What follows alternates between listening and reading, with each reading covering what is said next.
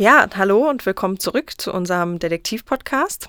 Wir haben in den letzten Monaten schon einige interessante Aspekte über den Beruf des Privatdetektivs oder Privatermittlers erfahren und auch viele Grundlagen über das deutsche Recht gelernt und wollen heute jetzt einfach nochmal einen weiteren Punkt beleuchten, der für den Detektiv sehr wichtig ist, nämlich die Ausrüstung. Was braucht ein Detektiv? Was hat er tagtäglich dabei? Womit wird gearbeitet? Dafür haben wir heute wieder Ella im Studio. Sie war schon ein paar Mal in unserem Podcast zu hören.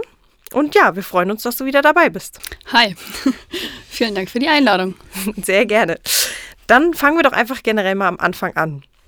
Wie startest du in einen neuen Auftrag, beziehungsweise was musst du da vorbereiten, was musst du mitnehmen? Wir bereiten uns am besten so vor, dass wir erstmal anfangen, unser Auto zu packen. Das ist natürlich eins der wichtigsten Dinge, da wir meistens Verfolgungen mit dem Auto haben.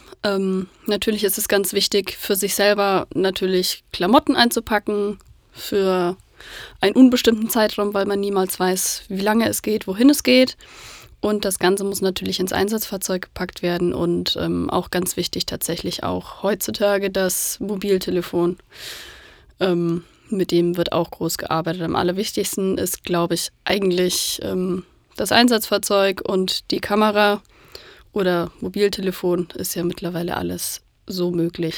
Und jetzt sagst du Einsatzfahrzeug. Wie sieht dieses Einsatzfahrzeug aus? Momentan habe ich so ein Bild im Kopf wie in James Bond, dass man spezielle Funktionen hat, einen Ankerhaken, der da rausschießt oder irgendwelche Kanonen. Wir haben natürlich auch Turboantrieb und alles Mögliche. Nein, natürlich nicht. Es ist nicht so wie im Fernsehen, dass wir da sämtliche super spezielle Sachen haben und hier Kennzeichen umdrehen können und uns damit unerkennbar machen können. Unsere Autos wechseln auch nicht die Farbe, nein. Wir haben unauffällige Einsatzfahrzeuge, in denen Betriebsfunk verbaut ist, über welchen wir dann natürlich miteinander kommunizieren können mit unseren weiteren Detektiven. Teilweise haben wir IP-Kameras an Fahrzeugen angebracht. Wir haben auch unser verdecktes Einsatzfahrzeug, Observationsfahrzeug, so. An dem ist eine Kamera verbaut, auf die wir teilweise Zugriff haben, um dann eben zusätzlich auftragsrelevante Geschehnisse beobachten zu können. Wenn man mal zum Beispiel aus Wettergründen oder Ähnlichem nicht mehr aus dem verdeckten Observationsbus rausschauen kann. Verdeckter Observationsbus heißt jetzt im Endeffekt, kennt man das so wie aus den Filmen, wenn die Polizei in so einem Hightech-Transporter drin sitzt? Nein, solche Fahrzeuge haben wir natürlich leider nicht. Wir sind da ganz einfach unterwegs. Wir haben da keine speziellen 5 Bildschirme hinten drin mit sämtlicher Technik. Wir haben das Ganze ganz einfach geregelt. Es wird eine Person in dem verdeckten Observationsfahrzeug positioniert und die Person hat dann lediglich eine Kamera mit dabei und einen Funk, damit wir untereinander kommunizieren können. Und mit der Kamera muss man dann dementsprechend natürlich dokumentieren, was Auftragsrelevantes passiert. Andernfalls muss man dann natürlich, wenn jetzt verdeckt positioniert man natürlich, um in zum Beispiel einer ruhigen Wohngegend unauffällig stehen zu können und nicht gleich die Zielperson oder benachbarte Bewohner gleich mal aufzuschrecken und gleich auffällig zu werden. Da haben wir dann eben, wie gesagt, den verdeckten Observationsbus, das Fahrzeug. Und da wird dann ganz einfach jemand, wie gesagt, hinten reingesetzt und darf daraus dann fotografieren und muss seinen weiteren Kollegen, die dann woanders positioniert sind, nicht natürlich noch mit in der Zielstraße, muss dann eben weitergeben, was vor Ort passiert, was da Auftragsrelevantes geschieht. Okay. Thema Kommunikation heißt, ihr kommuniziert nur über das Funkgerät oder habt ihr dann noch andere Mittel, wie ihr euch verständigen könnt? Also in allen Fahrzeugen, Einsatzfahrzeugen haben wir Funkgeräte, Betriebsfunk verbaut, wie schon erwähnt. Zusätzlich haben wir noch Handfunkgeräte, die wir dann teilweise außerhalb des Fahrzeuges nutzen können, sei es jetzt mal eine fußläufige Observation. Nehmen wir ab und zu mal die Funkgeräte mit, beziehungsweise sollten wir die immer mit am Mann haben. Zusätzlich gibt es jetzt heutzutage, es war vor einigen Jahren noch ein bisschen anders. Mittlerweile kommuniziert man meistens übers Handy. Ist auch super einfach. Es gibt Kopfhörer, die siehst du fast gar nicht mehr, die kannst du dir ins Ohr machen und darüber kann man dann einfach bestmöglich mit seinen Kollegen kommunizieren. Das ist wesentlich stressfreier. Man kann einfach einen schnelleren Austausch starten mittlerweile. Ja gut, das ist ja auch heutzutage, ich sag mal, nichts Auffälliges mehr, mit einem Handy rumzulaufen. Ist ja in der Gesellschaft mittlerweile fast normal. Jeder Zweite hält es einfach direkt vor sein Gesicht. Ich glaube, ein Handy ist bei niemandem mehr wegzudenken. Es ist gefühlt die dritte Hand von den Leuten geworden. Ja, aber Thema Funk, das fand ich jetzt relativ spannend. Wenn ihr da drüber redet, weil da gibt es ja, glaube ich, bestimmte, ich sag mal, Erlaubnisbescheinigungen, die man dafür kriegt, beziehungsweise was muss man dabei überhaupt beachten? Also in den Fahrzeugen brauchen wir natürlich eine Funkerlaubnis, haben wir einen Schein im Auto, dass wenn die Polizei mal kommt und sagt, hier, dürft ihr das überhaupt, den Funk im Auto haben, haben wir da was wir vorzeigen können, um den tatsächlich im Fahrzeug nutzen zu dürfen. Zusätzlich gibt es die Funkdisziplin. Das heißt, wir sprechen keine unnötigen Dinge über die Leitungen, um dann nicht möglichst irgendwas zu gefährden.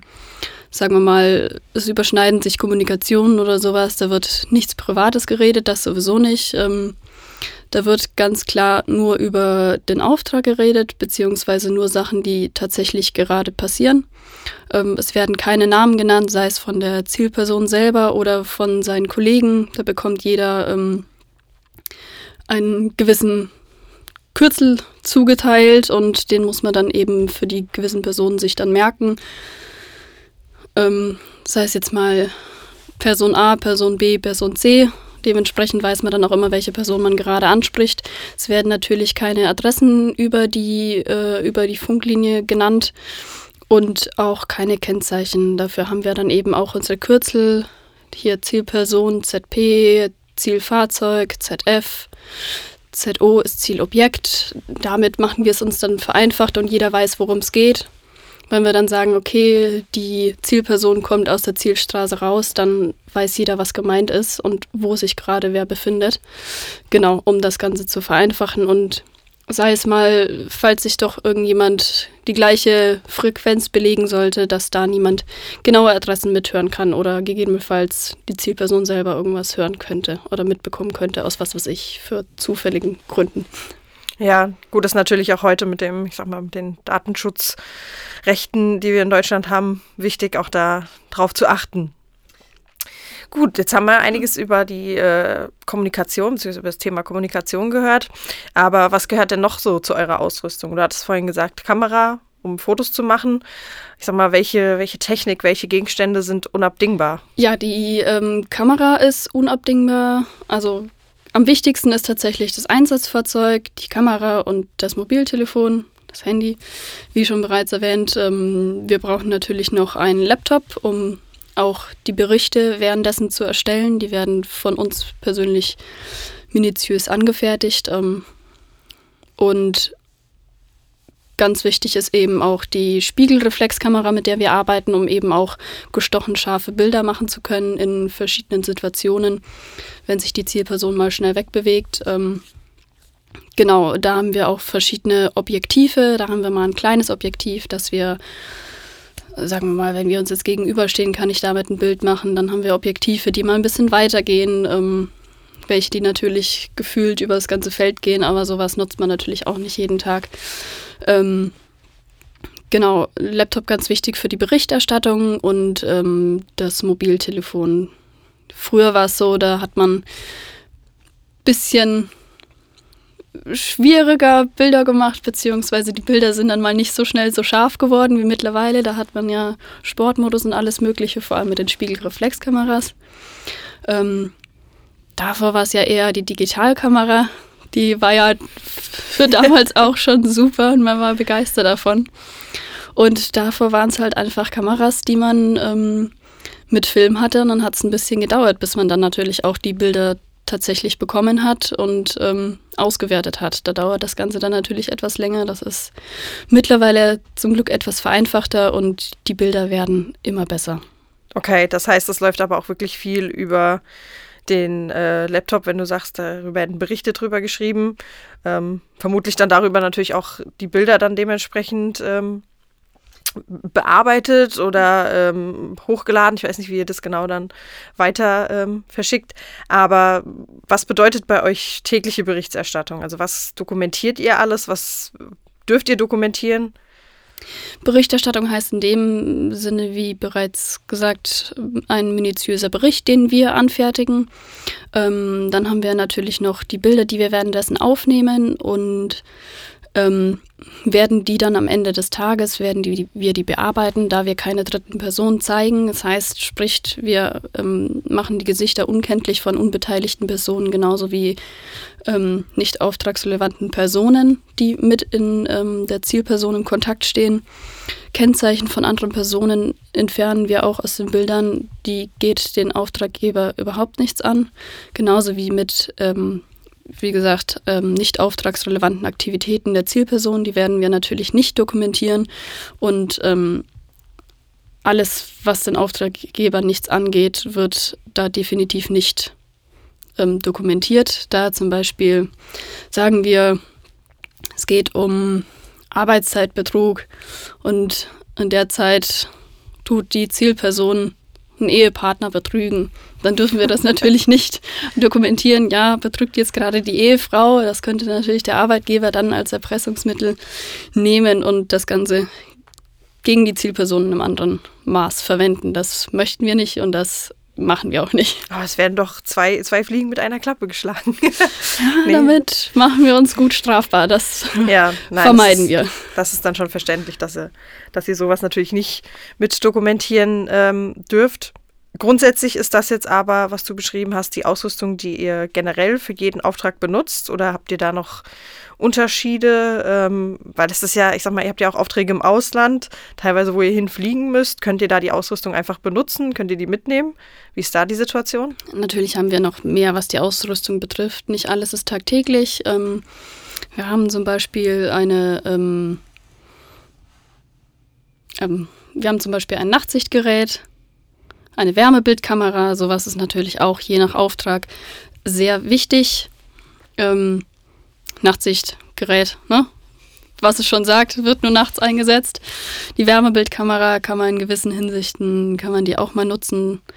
Wenn es jetzt heißt, der Auftraggeber meint, da sind Kameras auf seinem Grundstück angebaut oder sonst irgendwas, dann kann man die damit natürlich auch nochmal suchen. Ansonsten, wenn wir zum Beispiel ins Ausland fliegen, dann minimieren wir die Ausrüstung ein wenig, da wir natürlich nicht mit 5 Koffern da angerollt kommen können und das Ganze mit ins Ausland zu nehmen. Dann nehmen wir tatsächlich unsere Kamera mit. Genau, die Kamera, das Handy, Laptop, so das als wichtigsten Sachen. Natürlich reisen wir auch leicht. Wir nehmen natürlich nicht zu viel Gepäck mit, aber natürlich müssen wir auch schauen, dass wir genügend für die Tage dabei haben, je nachdem, ob der Auftrag lange geht oder ob es ungewiss ist, wie lange der Auftrag jetzt tatsächlich geht. Und mit Laptop und Kamera, Handy, damit reist heutzutage jeder, das fällt ja überhaupt nicht mehr auf. Jeder Geschäftsmann reist damit, das heißt jede dritte Person gefühlt oder jede zweite Person sogar. Somit fällt das auch überhaupt nicht auf, wenn wir da mit unserer Ausrüstung einmal losfliegen. Also gibt es keine, ich sag mal, großen Probleme dann, wenn man die Ausrüstung mitnimmt. Ja, wie du sagst, Laptop ist natürlich nichts Ungewöhnliches mehr heutzutage. Hat eigentlich jeder immer dabei. Ja. Mir hat es noch keine Probleme bereitet. Daher ist es okay. Ganz entspannt bisher. Das ist gut. Da haben wir ja jetzt schon vieles über die Grundzüge der Ausrüstung von dir erfahren. Vielen Dank dafür. Wir haben uns aber auch nochmal eine kleine Besonderheit ausgedacht. Und zwar werden wir in der nächsten Folge das Thema Detektivausrüstung einfach nochmal aufgreifen, auch nochmal mit Ella, um so ein bisschen, das im Wandel der Zeit zu betrachten. Das heißt, wie wirkt sich der Fortschritt der Technik auf die Detektivbranche aus? Wie hat sich das alles verändert? Und ja, wenn ihr das nicht verpassen wollt, dann hört gerne nächsten Monat wieder rein. Und Bis dahin, macht's gut. Bis zum nächsten Mal.